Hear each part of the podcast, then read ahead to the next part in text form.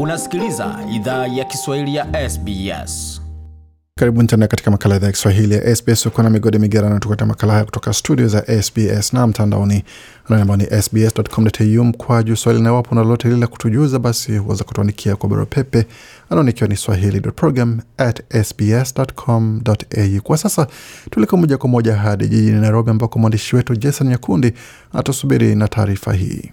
Mahakama ya Kimataifa ya Uhalifu wa Jinai ICC imemhukumu kifungo cha miaka 25 kiongozi wa zamani wa waasi wa Lord's Resistance Army nchini Uganda LRA Dominic Ongwen.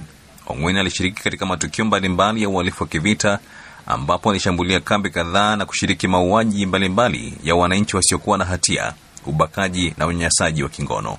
Ongwen anayefahamika kama White Ant alipatikana na zaidi ya makosa sitini ikiwa ni pamoja na uhalifu dhidi ya binadamu na uhalifu wa kivita. Wakati wa uamuzi wao, majaji walisema Ongwen binafsi alitoa amri kwa wapiganaji wake kuua watu upatao 130 katika kambi za wakimbizi kati ya mwaka 2002 na 2005.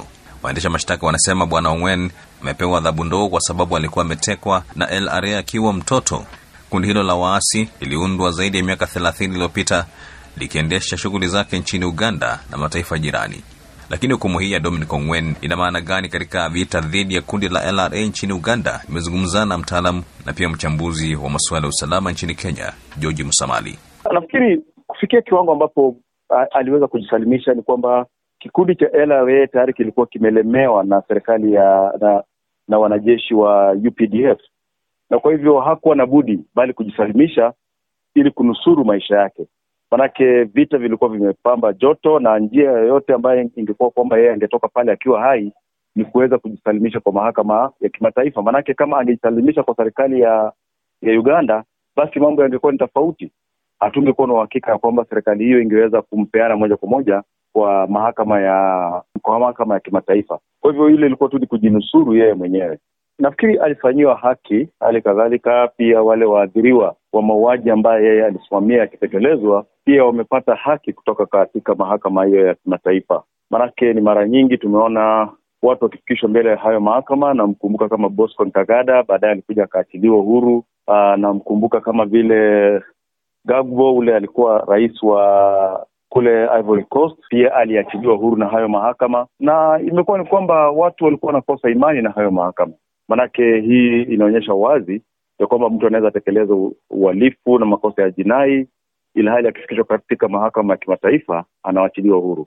Na nafikiri uamuzi wa mahakama, ingawa baadaye unaweza kubatilizwa ikiwa jamaa ataweka ile rufaa, lakini kwa hivi sasa nafikiri hiyo ni hatua mwafaka ambayo imechukuliwa na inadhihirisha wazi ya kwamba uh, jamii ya kimataifa iko tayari kukabiliana na uhalifu ambao ulikuwa unatekelezwa na bwana Owen na wenzake. Ni kweli kwamba huyu alikuwa ni mtoto ambaye alitekwa nyara na waasi, lakini kwa, kwamba alifika huko na akaungana na wale waasi na kuweza kugeuka na kugeukia jamii, inadhihirisha wazi ya kwamba alifika kule na yeye akaungana moja kwa moja na wale uh, watu ambao wanadhulumu jamii, na nafikiri hicho kifungo kwangu hakitoshi, manake makosa ambayo alishtakiwa naye ni makubwa na waadhiriwa wa, wa, uh, wa hili suala la waasi ni wengi. Kwa hivyo nafikiri mahakama ilitilia ilizingatia kwamba yeye pia alikuwa ametekwa nyara na alikuwa ni mpiganaji mtoto, lakini na ndio maanake ilimpa hicho kifungo cha miaka ishirini na tano. Maanake huyu angekuwa ni mtu ambaye angefungwa maisha kulingana na vile mahakama inaweza amua, na, na nafikiri hukumu hiyo haitaleta tofauti kwa uasi katika taifa la Uganda peke yake. Maanake hivi sasa utapata kwamba Afrika inakabiliwa na changamoto kubwa ya vikundi vya kiasi. Tuanzie kule Niger, tuje kule Chad, tuje Mali, tuje taifa la DRC hapa Congo, tuende kule Ethiopia Tigray. Unaona mauaji ambayo yanatekelezwa huko, na si serikali peke yake, si waasi peke yao ambao wanahusika na mauaji kama haya. Tumepata kwamba pia serikali nyingi tu hivi sasa pia zinajihusisha na mauaji ya raia. Tukuje karibu hapa kwetu Somali na pia kadhalika unapata Sudan Kusini. Kwa hivyo hukumu kama hii ni kuonyesha kwamba wale wababe wa kivita kwamba kuna hatua za kisheria ambazo zinaweza chukuliwa na haki iweze kutendeka kwa waadhiriwa wa vita kama hivi ambavyo ni vya kindani na ni vita vya kibinafsi. Kwa hivyo hii itakuwa si funzo peke yake kwa LRA ama taifa la Uganda, bali ni funzo kwa vikundi vyote vya kiasi ama serikali ambazo zinawadhulumu wananchi wao ndani ya bara Afrika. Somalia ilitangaza Alhamisi kuwa imerudisha uhusiano wake wa kidiplomasia na Kenya kufuatia mazungumzo kati ya viongozi wa nchi hizo jirani waliopatanishwa na Qatar.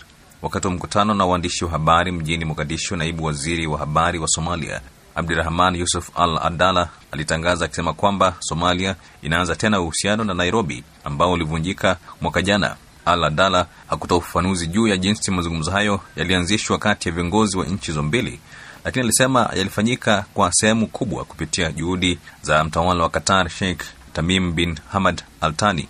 Marais wa nchi zote mbili wanamshukuru mkuu wa Qatar kwa juhudi zake nzuri katika suala hili, kwa mujibu wa Al Adala na chama tawala cha zamani katika jimbo la Tigray nchini Ethiopia, TPLF, kilichokuwa kinapambana na vikosi vya serikali Addis Ababa katika jimbo hilo la kaskazini tangu mwezi Novemba mwaka jana, kimewekwa katika makundi ya kigaidi pamoja na kundi lenye silaha la OLA linalodai kulinda watu kutoka jamii ya Oromo magharibi mwa Ethiopia. Uamuzi huu unahatarisha kuitumbukiza nchi ya Ethiopia katika vita vikubwa vya wenyewe kwa wenyewe. Bunge linalodhibitiwa na serikali limepiga kura kwa kauli moja kwa kukiweka chama tawala cha zamani cha TPLF katika jimbo la Tigray na kundi la OLA katika makundi ya kigaidi.